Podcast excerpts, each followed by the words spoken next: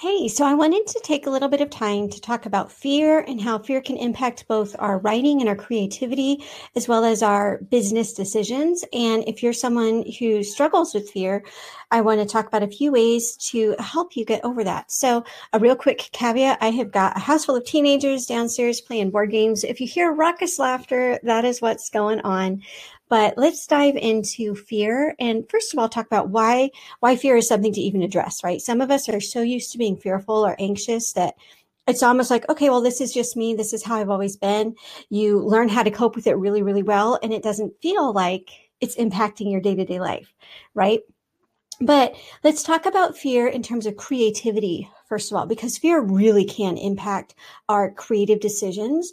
I would guess that almost all of us have a story or a book that we would write, but we're afraid to. Okay, I know I do. I've got certain things that I would love to address in fiction at some point, and I also know that I'm afraid to.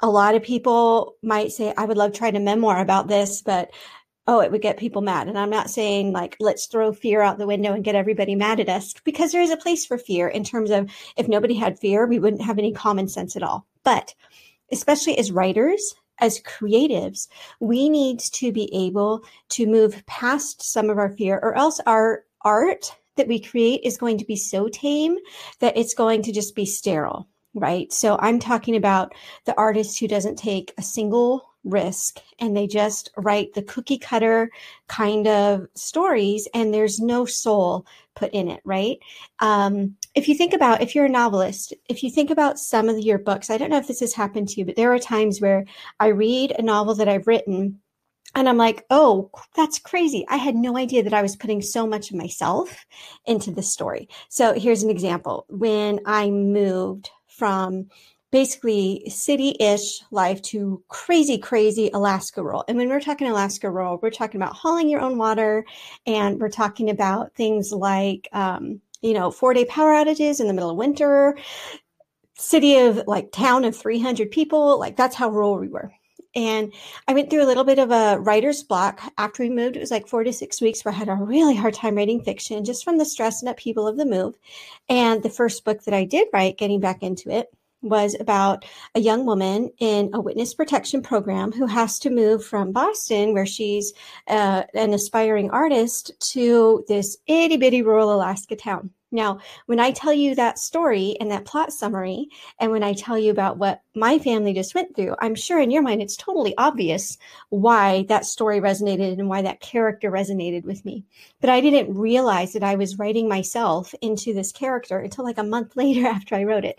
And so sometimes it is scary because even if you're writing fiction, you're making yourself very vulnerable. This is even more true if you're writing a memoir or if you're doing the kind of nonfiction that has a lot of personal details and anecdotes about your own life. It can be scary. And if your books don't have any of that kind of thing that makes you a little bit scared, then that's when you get to the risk of having really sterile kind of art. So, in the artistic world and in the writing world, fear is what would keep the author from, say, you you love fantasy eh, or like some really small sub niche, but you're writing romance because you feel like that's where the money is, or you know things like that. Or maybe it's the exact opposite. You're writing fantasy, want to write romance. You know, whatever genres there are. Sometimes we make our decisions based just on fear. And like I said, I am not going to tell you to throw fear out the window. I'm I wouldn't say I'm quite risk averse, but I'm pretty risk averse. I don't like taking, you know, like I'm not the kind of person who's going to take out a $10,000 loan to throw ads into a book that I don't know if it's going to sell, right? I that would not make me feel happy, secure, that would make me feel fearful. And sometimes that's okay, right? Because like I said, fear can lead us to making some good common sense decisions. And for sure, sometimes you make the decision to write in the genre or to follow the tropes that your readers are expecting. And I don't consider that bad. I consider that a good decision. But sometimes we get so overboard with thinking about what readers are going to want that we don't take the risks that can make our books the difference between just, yeah, that was a book. I read it. You know, I'll probably pick up another by this author. And the book was like, wow, This is a life changing book that I'm never going to forget. The kind of book that, you know, like once you read it, you just want to take a couple days. I don't know if you guys have ever read a book like that, but like once you're done, you don't even want to jump into the next book. You just want to take a few days and be like, oh, okay, like think about the book and things like that. Um, and so that's what being a fearless artist would look like. And now let's talk about fear in our business decisions. So I touched on this a little bit, like in terms of whether you're going to write genre A or genre B. I'm of the persuasion that yes, you should pay attention to what's working well in the markets, but also find a way to write the book of your soul and mesh the two together. So this can look different. So for example, I've got primarily my suspense series and every once in a while I will do like a women's lit as a creative outlet. It's not good. It's in my experience, not as marketable. It doesn't sell as well because people are expecting me to write more suspense. But sometimes I just like to write those as a creative expression and I'm trusting the suspense to be what pays the bills. So that's one option. The other option is to take what you love and take what the public wants and find that middle ground where they intersect. So let's say that you really love um, mysteries, but you know that romance is a really hot genre. And so maybe you dive into the world of romantic mystery, romantic suspense, right? And so you're taking the books that you really want to write and kind of your passion book, but you're also fitting it into a trope that you believe is going to sell better. I do believe that there's a way to do both, to pursue your heart and your passion and your creativity, which is so important, but to do it in a way that also makes decent business sense. But there are other times in our business where fear is going to impact our business decisions and make us stagnate. It seems like it shouldn't be a problem for any of us, but I would say that almost everybody has some kind of subconscious fear of success. And on the surface, you might say, Alana, that's the stupidest thing in the world. Why, why would anybody not want to be successful? Why would anybody not want to make more money? Why would anybody not want to sell more books? Well, there are quite a few reasons, and most of them really are on the subconscious level.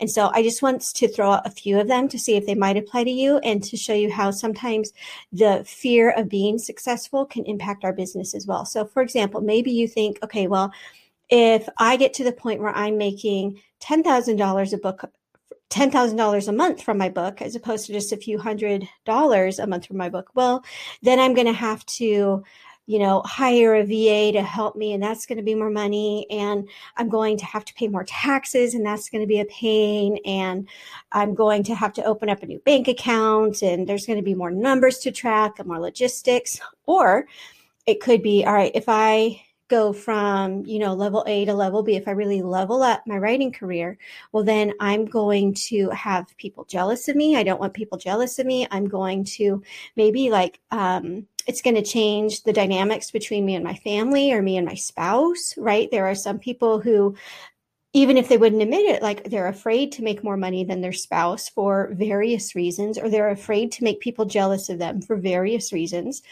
So there are lots of ways that earning more money can trigger some of our fear response. Or maybe you're like, okay, well, I know I'm no good with money. And so if I earn more, I'm just going to be even more irresponsible with it. So I better, you know, um, put a lid on it, right? When I was a pastor's wife, the fear really was if I made an outrageous amount of money with my books, then people would start to say, okay, well, why are we um, donating to the church to pay your husband's salary when you're making so much money, right? So there are definite fear triggers, or maybe it's more of a privacy thing that you want to sell more books on one hand, but you don't want to become a household name. And so you've got this dichotomy of, yeah, you want to go to the next level, but you're afraid of jeopardizing your privacy, or maybe you're just afraid of making, if to make more money, you've got to sell more books, and that's going to make you busier and more stressed.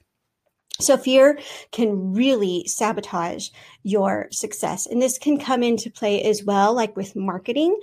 If you have fear, that's going to impact your marketing decisions. Like, I'm afraid to spend money on ads because I believe that by doing so, I'm admitting that my books can't sell well on their own, or I'm afraid of spending money on my ads because if I lose that money, then I'm going to feel like a failure. There are all kinds of ways that fear can sabotage our success on a conscious or subconscious level.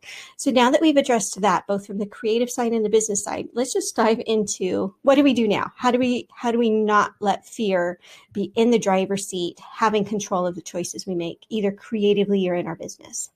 So again, I'm not the kind of person who just throws caution to the wind.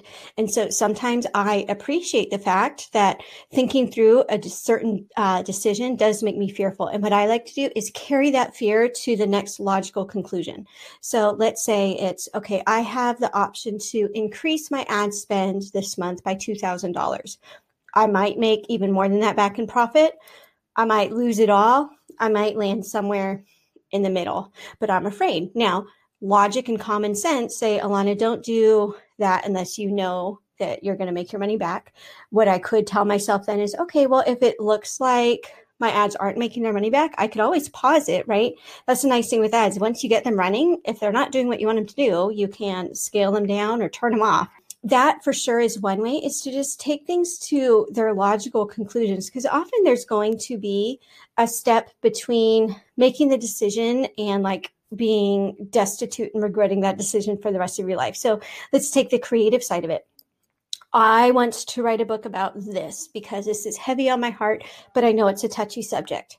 How about what you tell yourself instead of just saying, if I write this book, readers might hate me, my family might disown me. Okay, so maybe you start to write the book and you decide, you know what? I'm not going to publish this. I actually have a novel that I wrote about a very, very sensitive subject that as I wrote it, I told myself, Alana, you're, you don't plan on publishing this book. This is just for you to put it out on paper, to process through what you're processing through to this day, I have not published it and I don't plan to, but I'm really glad I took the time to write it. Now, there also could be the chance that if I had finished it and was like, you know what, this wasn't as bad as I thought it was going to be. I think I can publish it. Well, then, yay, I've got another book, you know, in my catalog. So sometimes you could even say, all right, I'm going to start this project and then see what happens, right? You don't have to publish everything that you write. Some things can be just for you, or some things can be heavily edited. I've heard really good advice for people writing memoir that what you do is you start by writing it for yourself and then you go back and write it for others. So if there are things that eventually aren't going to make the final cut because they might hurt somebody else or even, you know, they might project you in a bad light or something, those are always things you can take out. But go ahead and put them on paper to begin with. So that's a way to kind of help with the fear on the creative side. And then another question I love to ask myself is just how would my writing and my art look if I were absolutely fearless of failure or of success, right? If I had no fear at all, how would my writing look different? How would I show up differently? How would I um, present myself differently on the page? And sometimes even just thinking through that question, even if it's just like for a minute, can really help you get into a sense of feeling more bold, more inspired. And sometimes you need to even step back and be like, okay, well, what is it that I'm afraid afraid of. And sometimes going through those what if questions can help. All right, so what if this memoir that I wrote hurt somebody's feelings? Okay, so A, you can ask yourself, how can I prevent that from happening? Well, maybe you can change the name or publish it under a pen name or something. Or um, B, maybe you say, hey, what's the worst that's going to happen? they might get their feelings hurt. And I mean, it's probably not something I would do. I, actually am so non confrontational that this doesn't sound like something I would do. But, you know, some people choose to publish memoirs even if they know it's going to make somebody upset. How are you going to handle that? Um, I mean, worst case scenario, okay, what if they sue you for libel? What are you going to do? And yeah, nobody wants to get sued, right? But maybe that means that you talk to a lawyer before you publish it. So, what I'm saying is that your fear can lead you to prepare in advance for some of these things.